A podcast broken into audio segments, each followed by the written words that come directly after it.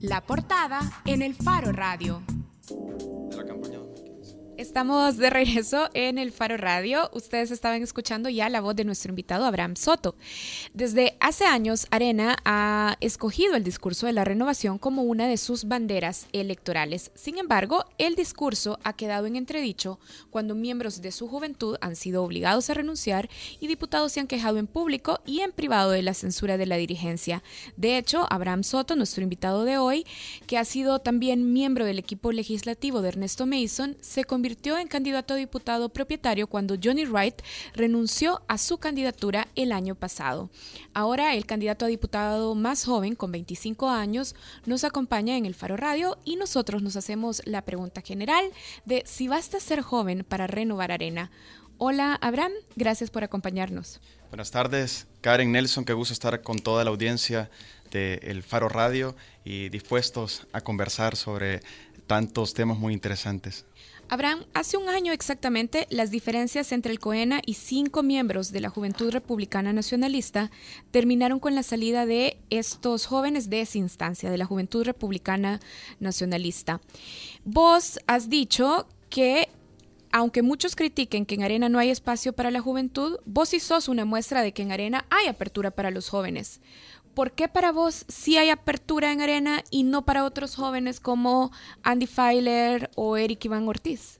Bueno, actualmente Arena se ha venido renovando constantemente. Somos un partido que ha abierto las puertas a jóvenes de distintos sectores de la sociedad y yo no solo soy una muestra, sino los más de 35 candidatos menores a 35 años que estamos corriendo a una diputación para diputado propietario y a diputados suplentes, hombres y mujeres, y los casi 900 candidatos a concejales que integran los consejos municipales a nivel nacional. Esta es una muestra que Arena le da apertura a los jóvenes y nada más solo para una foto, por ejemplo, o solo para llenar una estadística. Ya, y si comparamos tu caso con el caso, por ejemplo, de Andy Feiler, a quien se le pidió que renunciara de la Juventud Republicana Nacionalista, ¿por qué tu carrera dentro de Arena ha sido más estable que la de otros jóvenes, como Andy, por ejemplo?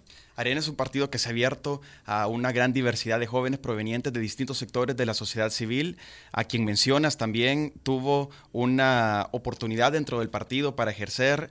Eh, no sé si se le pidió o si se le olvidó. ¿Por qué perdió esa oportunidad en tu opinión? Y por ejemplo, vos podés seguir.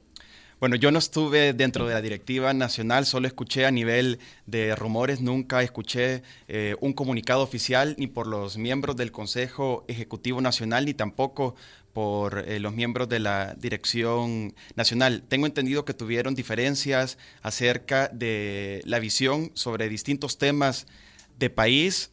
No puedo juzgar ni puedo decir si fue cierto o no. A ellos les tengo respeto. De hecho, con Andy fuimos compañeros en la universidad y sé que él, como la gran cantidad de jóvenes que estuvieron y se salieron, también son jóvenes muy valiosos para el país y el partido. Abraham, ¿vos no has tenido diferencias con la dirigencia del partido? Con la dirigencia no. Siempre he encontrado eh, apoyo y respaldo sin embargo, hemos tenido eh, contraposiciones sobre distintos temas o visiones sobre eh, métodos en los cuales se realizan los procesos. Yo he estado también en contra de actuaciones del COENA eh, anterior, por ejemplo, ¿Y El por qué no el- el del, del, del actual? Sí, eh, a, a veces se han cometido errores en todas las dirigencias del partido y como somos un partido democrático que se eh, brinda la oportunidad para poder disentir. De hecho, yo, No, yo desde no. el año 2012 era parte de la Dirección Nacional del Sector Juventud. Para la elección del eh, COENA actual, yo no aparecí en el padrón. Eh, yo me quejé, hablé ante algunos medios de comunicación que sacaron un par de notas, seguramente les molestó eh, al presidente y al COENA de ese entonces, pero yo tenía mi derecho de poder hacer valer eh, mi denuncia del por qué me habían sacado del padrón electoral interno y por qué no aparecía si yo ya tenía muchísimos años de estar dentro del partido y así un montón de acciones más que se han venido realizando y que de una forma educada, institucional, he podido hacer mis críticas La- al partido. La pregunta de Karen y también un poco de lo que queremos evaluar es, bueno, eh, por ejemplo, en tu sitio web, eh, uno de tus videos aparece, es, aparece vos distanciándote de los políticos tradicionales. Eh, y entendemos que desde tu juventud, o sea, desde tu edad, puedas querer decir que porque sos joven no sos un político tradicional. Pero esa, esa correlación no siempre es así. ¿Por qué no sos, o, por qué te distancias de los políticos tradicionales? ¿Qué te diferencia de los políticos tradicionales más allá de tu edad? Bueno, porque yo estoy con toda la disposición de escuchar a todos los sectores de la sociedad. Yo no me cierro a discutir ningún tema. He conversado en los últimos días con organizaciones, con líderes de distintos sectores de la sociedad que me han planteado muchos temas que están en contraposición del partido, pero que me piden no hacer una reunión pública, pero yo he he podido eh, escucharlo. Yo tengo la suficiente madurez. Estaba en Rosario de Mora, por ejemplo, y encontré a unos amigos de Ghana en su casa sede. Entré y los saludé a diferencia de otros eh, personajes en el partido, que hasta darle la mano a, alguien, representante de otro partido político, pueda generar un cierto grado de diferencia. Cuando decías esos temas, por ejemplo, vaya, en tu currículum, en, el que está puesto en tu, eh, en tu página web, dice que venís de, te definís como activista pro vida y que has tenido una experiencia en varios roles en Radio María, o sea, una radio católica. Esto que acabas de decir, que estás dispuesto a escuchar, significa, por ejemplo, una puerta abierta que vos le extendés a gente de organizaciones feministas o LGBT para que platiquen con vos, aunque evidentemente no estarás de acuerdo en, sus posturas de, entrada. Por supuesto, yo si voy a ser diputado, voy a ser diputado de todos los ciudadanos y no me voy a cerrar a escuchar a ningún sector de la sociedad porque mal haría yo al ser joven no escuchar a las distintas posiciones, que vamos a tener distintos puntos de vista, que vamos a debatir, por supuesto que sí, pero yo no me cierro a sentarme con alguien independientemente sea de un partido político, sea líder o activista de algún tema que mi partido o que los lugares en los cuales yo he estado están en contra, por ejemplo. Vos que venís de Radio María y que como ya Nelson estaba diciendo, también sos activista del movimiento Provida. ¿Por qué votar por vos y no, por ejemplo, por Rodolfo Parker, que también ofrece lo mismo? Yo estuve eh, por varios años como miembro asociado de esta emisora en la cual hacíamos una labor social para apoyar a jóvenes y a personas de escasos recursos, una labor social muy importante. Luego he venido desarrollando un activismo por el derecho a la vida en todas las circunstancias y de todas las personas y no me considero que soy igual a ninguno de los diputados actuales. Yo tengo una agenda y es la agenda de, país, de lo que la gente me ha dicho que son sus prioridades cuando hemos andado recorriendo los municipios. Y en este caso, el de los jóvenes y el de la transparencia. También yo no quiero llegar a ser diputado para irme a componer, para ir a pagar mis deudas, para tener poder político, para poder manejar a cierto grupo eh, social, eh, ni más. Yo estoy aquí porque he escuchado los problemas de los jóvenes y quiero construir esta candidatura con ellos, porque esto al final no se va a tratar de mi candidatura, se va a tratar de lo que los jóvenes que se ven representados en mí quieren tener una voz dentro de la Asamblea Legislativa. Y para eso tengo que hacer las cosas, es, que no es eh, cuestión extraordinaria hacer bien su trabajo. ¿Qué nos dice? Eh, como un empleado público yo tengo que cumplir las horas de trabajo. Si yo voy a un viaje al exterior, yo tengo que dar cuentas. Eh, de eso, si yo voy a votar por una ley o no voy a votar, tengo que ser sincero con la gente y decirle por qué voté y por qué no voté. Si se me administra un recurso que es un recurso público, pues yo tengo que decirle a la gente a quienes tengo contratados, cuáles son las funciones de estas personas y si son las personas más idóneas para el cargo. A diferencia de muchos de los hoy diputados que le huyen a la transparencia y a diferencia de ellos, pues creo que este es un eh, margen de, punto de diferencia. Yo tengo una pregunta. Queremos hablar de tus propuestas, pero antes de entrar a eso, quiero un punto que no está en tus propuestas. Hay actualmente en la Asamblea Legislativa un, eh, un proyecto de ley para despenalizar el aborto en cuatro causales. Acabas de decirnos que eso es provida, pero también nos acabas de decir que estás dispuesto a escuchar cuatro causales eh, no hay ninguna forma de, en la que vos apoyarías este proyecto. Sabemos que hay diputados de Arena, Johnny Wright, Juan Valiente, que han hablado de esto. Eh, han hablado también de un término medio que no son cuatro causales, pero que sí hay alguna causal para eh, cuando la, mujer, la vida de la mujer está en peligro. ¿Cuál es tu postura en esto? Pues la constitución de la República es muy, cara, muy clara y es que la vida inicia desde el momento de la concepción. Yo me adhiero totalmente a la constitución de la República y creo que en lugar de estar buscando medios para promover el aborto deberíamos estar fortaleciendo las instituciones para que le brinden acompañamiento y atención a las mujeres que han sido violadas, a las mujeres que están con embarazos de alto riesgo y también asegurarle la integridad al médico, porque muchas veces se dice que si un médico en el proceso de estar desarrollando un, eh, un parto y puede morir una persona eh, o la otra puede ir preso. Y creo que esto es totalmente falso porque las mismas, las mismas leyes lo amparan. Aunque no funciona así en la práctica, pues, o sea... Que no puede funcionar, pero es que no se trata de, que si hay una ley y no funciona, se trata de que debemos hacer cumplir las leyes. Entonces, para ser muy precisos en esto, tu respuesta es no. No votarías sobre la despenalización del aborto por causales específicas. No. Bien, hablemos de tu propuesta legislativa. ¿En qué comisiones te propones participar si te eligen como diputado? Pues uno de los temas que me interesan muchísimo es el tema del estímulo a los emprendedores y también el apoyo a los jóvenes en su primer empleo. Hay comisiones en las cuales puedo hacer mucho trabajo como eh, la comisión de trabajo, pero uno no puede estar en todas. Yo quisiera estar en muchísimas de varios temas que me interesan, pero por eso existe una fracción legislativa. Mira, hablando justamente de tu interés por los emprendedores y esto que decías, que te gustaría, por ejemplo, estar en una comisión como la Comisión del Trabajo. En tu propuesta tenés la ley del estímulo al emprendedor que exoneraría del pago de impuestos sobre la renta a nuevas micro y pequeñas empresas. Y también decís que en esa ley propones que se exonere del pago de las cuotas de LIS por los primeros dos años. ¿Por qué tu propuesta implica prescindir de la seguridad social para los trabajadores para impulsar el crecimiento de las nuevas empresas?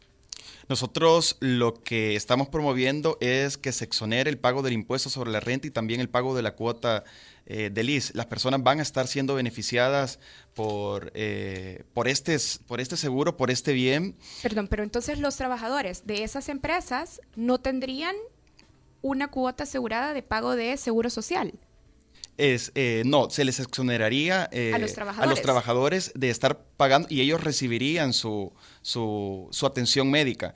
De esta forma, nosotros lo que pretendemos... solo las empresas pagarían, Alice. Efectivamente, el no, el, se, le va, se le va a exonerar eh, a, las, a los empleados y a las empresas. O sea, no pagarían. No, no pagarían, por ese lapso. Exactamente, por ese lapso temporal. Y no hay un déficit ahí, o sea, no, no sé si has considerado, por ejemplo, que en el Seguro Social no sea capaz de absorber a la cantidad de personas que eh, aplique a esta exoneración? ¿Hay, hay, un, ¿Hay un cálculo del costo o de cuánto implicaría esto en términos de números? Pues es un, es un aspecto que posiblemente eh, puede pasar, pero nuestro enfoque está en, además, eh, liberalizar los hospitales públicos para que vaya la gente más pobre ahí y luego con el tributo que las empresas a lo largo del, año, de los años vayan eh, brindándole eh, un ingreso al Estado, se va a ir acoplando el pago para las nuevas empresas. Esto va a ir nada más para las empresas nuevas que vayan inscribirse, los medianos o pequeños empresarios. Me perdí, no entendí lo de los hospitales públicos. O sea, por ejemplo, eh, yo he conversado en los 19 municipios con gente emprendedora de pequeñas y medianas empresas. Estas personas tienen su negocio, su zapatería, costurería, etc. Ellos, al no tener eh, un seguro social, les toca ir al hospital eh, Sacamil, al hospital a la red Saldaña, a la red del sistema público. Eh, que es muy deficiente hoy por hoy. Entonces, estas personas, al entrar dentro de este régimen de la ley del estímulo al emprendedor, tendrán la opción de exonerarle durante los primeros cuatro años el impuesto sobre la renta y los primeros dos del pago de la planilla del seguro social e entrarían a, recibir su atención médica en la red del Seguro Social. pero nos decías que no hay una estimación de cuánto costaría el Seguro Social absorber, atender a esa población sin que es una población que durante los dos primeros años estaría pagando. Exacto. Hoy por hoy nosotros eh, continuamos haciendo eh, los estudios y vamos por buen camino para y, vemos que es muy viable eh, esta propuesta que estamos impulsando. Ahora, también dentro de esta ley de estímulo al emprendedor se propone que las micro y pequeñas empresas no paguen impuestos durante los primeros cuatro años. Pero se ha dicho mucho, de hecho, que es importante legalizar a este sector, entrarlos, entrarlos a registrar dentro del sector formal, precisamente porque este país necesita percibir más ingresos pues luego de una etapa que es temporal, las empresas entrarían a pagar este impuesto. Esto no es para toda la vida. Lo que la gente necesita es un primer impulso, un primer estímulo que les asegure en un lapso muy corto de tiempo poder hacerse de su empresa formal, tener sus ahorros muy bien sentados y luego empezar ya eh, a generarle ingresos al Estado y así también se va eh, acrecentando eh, los tributos que ellos están brindando. Viendo tus propuestas, nos encontramos con una serie de fondos que propones crear. Es que, ajá, lo que pasa es que por eso te preguntamos en qué comisiones querías estar, porque tu propuesta en realidad es bien amplia. Son como ocho ejes, deporte, educación, seguridad, salud. Y en todos estos hay como cuatro creaciones de fondos. Dice Ley de Infraestructura Deportiva, crear un fondo que aumente la inversión en infraestructura. Crear fondos de becas para niños y jóvenes con habilidades y talentos. Ley de Infraestructura Solar, crea un fondo que aumente la inversión en infraestructura. Creación de fondos de becas para poder apoyar nuestros talentos, eso en el eje de cultura. Y crear una bolsa de trabajo en conjunto con la empresa privada para, eh, bueno, una bolsa de trabajo. Este es un país con déficit fiscal, del que Arena nos habla todo el tiempo y tu partido habla un montón de recorte de gastos, de la ley de responsabilidad fiscal. ¿Cómo creas estos cuatro fondos? ¿De dónde? ¿Con qué? Nosotros en primer lugar estamos eh, proponiendo la ley, la ley del financiamiento escolar de, educación, el cual eh, actualmente en la región latinoamericana el promedio es del 5.2%, Brasil y Costa Rica están sobre el, del, 6, del presupuesto a la educación. Nosotros eh, pretendemos... Espérame, solo presupuesto general, el 5.2 es en educación. en general, en la, en la, región eh, latinoamericana. Por ejemplo, Costa Rica y Brasil van más allá del 6.6%. Lo que nosotros pretendemos es crear gradualmente el 0.5% del aumento al presupuesto general de la, de la educación para poder aumentar y llegar hasta el 6%. Eh, del PIB del presupuesto de ah, la educación. Exactamente. Y de ahí es que se va eh, creando ciertos eh, fondos para poder apoyar a programas de apoyo de prevención en los centros escolares, en casas de la cultura, en coordinación con las eh, alcaldías. Esto, esta es una promesa, el elevar el presupuesto de educación al 6% del PIB es una promesa que el FMLN no ha podido cumplir eh, en el periodo de Sánchez Serén, pero que también tenía tiempo antes y ha sido recomendada por organismos multilaterales. ¿Qué te hace pensar que, eh, que Arena sí podría? ¿O que, por qué deberíamos creer que Arena sí podría cumplir esa promesa? Tenemos toda la disposición de hacerlo y hemos encontrado un punto en común con el FMLN. Yo he coincidido con una de las candidatas jóvenes del FMLN en muchas entrevistas y siempre iniciamos con el tema de la educación y nos llevamos la sorpresa que ambos propusimos el mismo punto, el aumento al presupuesto de la educación en la misma cifra, del 0.5% gradual cada año hasta llegar al 6%. Entonces son los puntos en común que nosotros hemos encontrado, al menos yo que he identificado en el FMLN y que creemos que se puede generar este consenso ya en la Asamblea Legislativa. ¿Cómo se financia eso, Abraham? ¿De dónde vienen los fondos para poder asegurar que se puede lograr un crecimiento gradual del presupuesto de educación. Nosotros en Arena estamos eh, proponiendo además un compromiso con eh, el recorte y las finanzas públicas. Hoy por hoy tenemos gastos excesivos en temas como viáticos, como eh, gastos reservados, gastos a publicidad y creo que de, de estos gastos que se hacen en todas las instituciones del Estado se puede eh, hacer recortes y, y con esta ley nosotros vamos a regular eh, los gastos en, criterios de racionalidad y austeridad, combustible, vehículos, eh, viajes al exterior, seguros eh, privados, gastos reservados, servicios de telefonía, en fin. ¿Y cuántos ¿cuántos fondos estimas vos que se podrían ahorrar de estas partidas para transferirlos al presupuesto de educación? Pues es un tema que nosotros vamos a analizar ya cuando estemos eh, ya como diputados en la Asamblea Legislativa. Es una información que se debe solicitar a las, a las distintas instituciones eh, del Estado, a las oficinas de acceso a la información pública, porque como ya lo he dicho anteriormente, son gastos muchas veces reservados y que solo las controlan quienes están al frente de las claro, pero en este momento no tenés una propuesta estimada o dimensiones estimadas de cuánto de esos fondos podrían alimentar el presupuesto de educación para cumplir la promesa de aumentar el presupuesto. No, hoy por hoy no tenemos un fondo establecido, lo vamos a allá establecer ya cuando estemos en la Asamblea Legislativa. En tu propuesta de seguridad hablas también de la ley de escuela segura. Esta propuesta de ley dice que va a definir un mapa de escuelas prioritarias para dotarlos de mayor presencia policial. ¿Por qué propones la presencia de policías en las escuelas como una opción cuando en este país se ha denunciado un patrón de abusos y uso excesivo de la fuerza justamente de la policía hacia los jóvenes? Es un tema que debe, junto a las instituciones defensoras de los derechos humanos, a la Procuraduría, establecerse un control arduo dentro de la Policía Nacional Civil para que se eviten este tipo de abusos. Pero vos lo ideal más, presencia de policías en las escuelas hace escuelas más seguras. Efectivamente, al menos para un perímetro. Y, y te, te, comento por qué.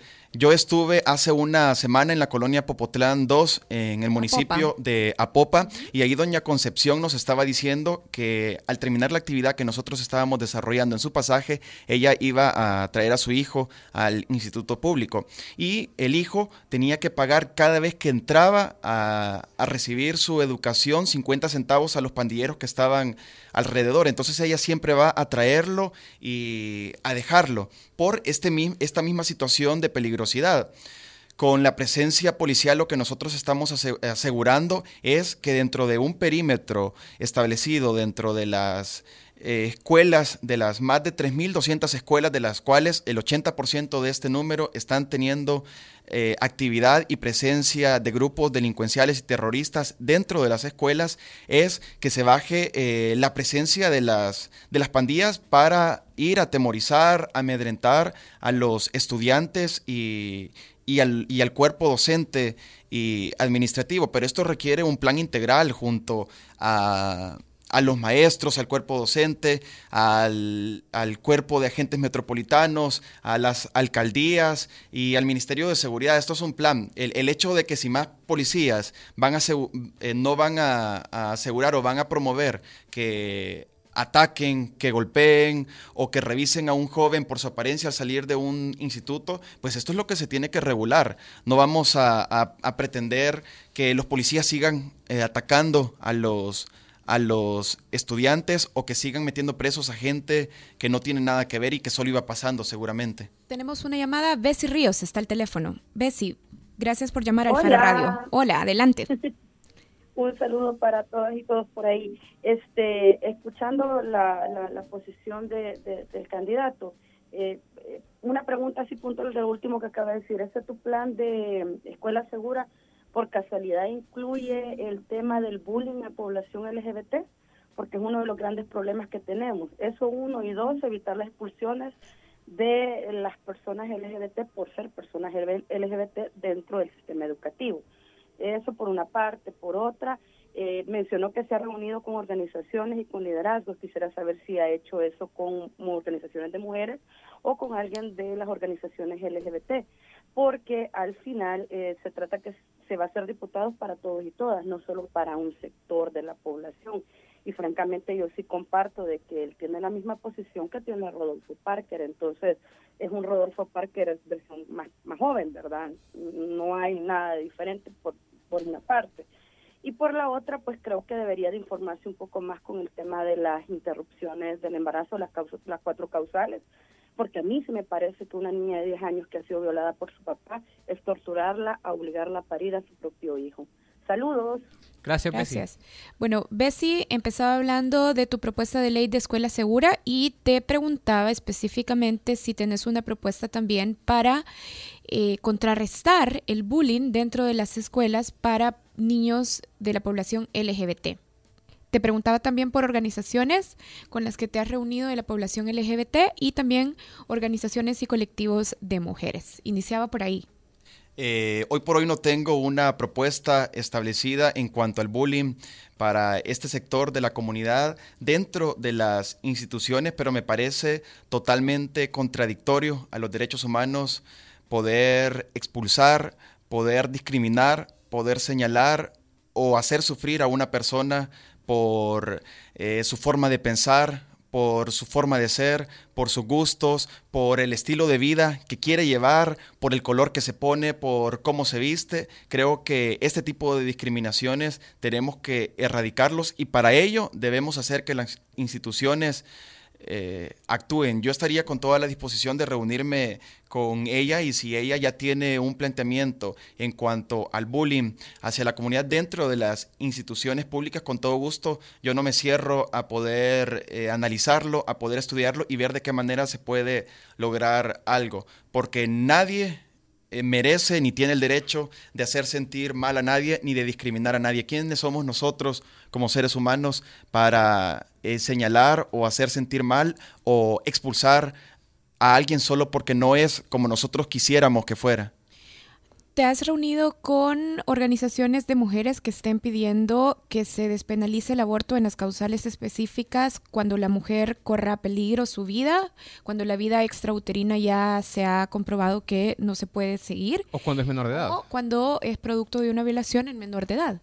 No me he reunido, pero me gustaría poder escuchar sus posturas, escuchar sus estudios. Estuve escuchando la vez anterior que tuvieron eh, acá entrevistando a un estudio que se había hecho. Me pareció muy interesante conocer aspectos que a lo mejor uno eh, desconoce y no me cierro a poder sentarme con una persona que está haciendo labor para el rubro para el cual ellos están haciendo un liderazgo. En la cuenta de Twitter, arroba el faro radio, Andrea Ayala nos pide que te preguntemos por tu posición sobre las uniones civiles para la población LGBTI. Bueno, el Código de Familia ya establece la forma en la cual se regula el matrimonio en nuestro país. Yo me adhiero a ella, pero no estoy cerrado a poder estudiar, el poder implementar eh, una figura legal para eh, en una unión civil que, brinde eh, ciertos aspectos como los eh, seguro social, herencia, etcétera. Yo no estoy cerrado a personas del mismo sexo. Exactamente, a personas eh, del mismo sexo. Estoy ya, ya, con matrimonio como tal sabemos que es eh, el, el, código de familia lo establece. Es un término que es muy distinto a una unión civil. No se le puede llamar matrimonio a la unión entre dos personas del mismo sexo, por ejemplo. ¿Por qué no? Es porque el mismo, el, el mismo eh, concepto de matrimonio proviene eh, de matriz y sabemos cuál es el, objetivo de esto, ¿no? Pero yo no estoy cerrado a poder eh, estudiar o implementar una figura que proteja las, las uniones civiles si esto es lo que ellos quieren, porque yo he escuchado a mucha gente que me dice, mira, yo no estoy, yo es que yo no me quiero casar por una iglesia, yo, lo que quiero es que se me asegure poder unirme con mi pareja, que nadie me discrimine, que nadie me señale y creo que es a este sector al que nosotros también debemos incluir en la sociedad. El gran reto que tenemos en nuestro país hoy por hoy es construir un país para todos.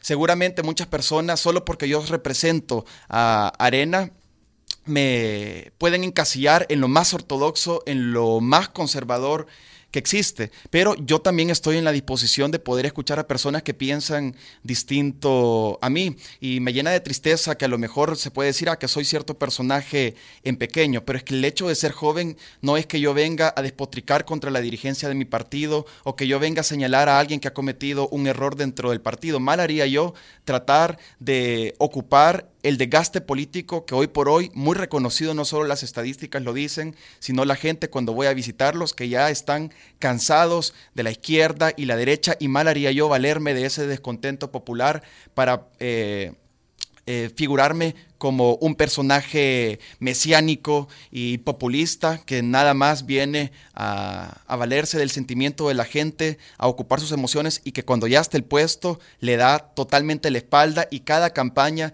se utilizan a ciertos sectores de la sociedad cuando llegan al cargo, les dan la espalda y cada campaña pues es un show totalmente político. Yo tengo una pregunta más porque eh, hablamos ya un poco de los fondos y hay eh, me estaba preguntando en, en, Twitter Otto Mesa, que es caricaturista del Faro, si apoyarías el impuesto predial. Digo porque tenés eh, todas estas propuestas, por ejemplo, de educación, varias creaciones de fondos, pero no hemos hablado de reforma fiscal o de cómo se obtendrían esos fondos. ¿Estarías dispuesto a eh, hacer reformas fiscales integrales que cobren más a las personas que más tienen?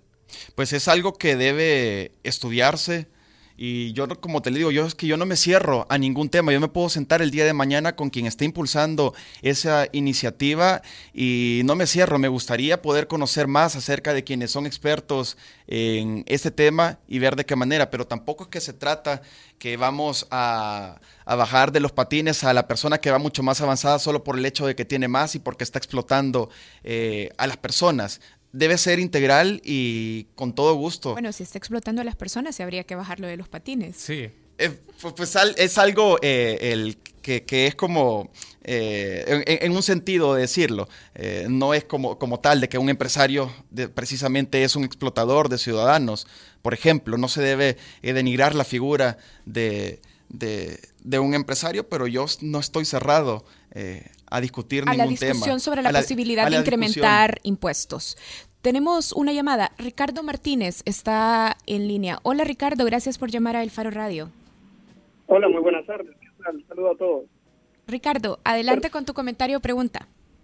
Respecto a la cuestión de las uniones homoparentales que el candidato está mencionando, me parece muy acertada su opinión, puesto que pensar en mencionar o llamar, denominar matrimonio está mal pensado porque tiene un contexto histórico ya establecido y un contexto no solo histórico, sino que religioso, y lo digo desde mi postura como persona gay, eh, también parece que eh, él tiene toda la razón en ese sentido.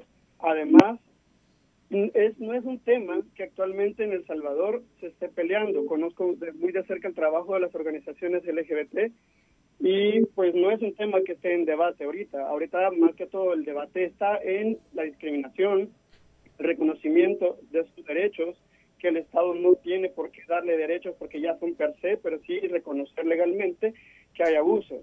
También me parece eh, muy atinado de parte del candidato pues estar a favor de cuestiones legales eh, que beneficiarían más adelante a uniones homoparentales, pero que es un tema que todavía está en estudio, porque yo siento que todavía somos muy jóvenes para esa idea y que no estamos preparados para eh, una ley de ese tipo, porque tampoco para lo del aborto, bajo las cuatro causales, porque se puede manipular, se puede controlar, nos falta educarnos mucho, así que creo que eh, la opinión del candidato es muy, acertada. Bien, gracias Ricardo por llamar. Bueno, tenemos, tenemos que cerrar. mil preguntas más, pero tenemos que cerrar. Muchísimas gracias a Abraham Soto que nos ha acompañado. Abraham Soto es candidato a diputado por Arena en el departamento de San Salvador. Bueno, gracias Abraham.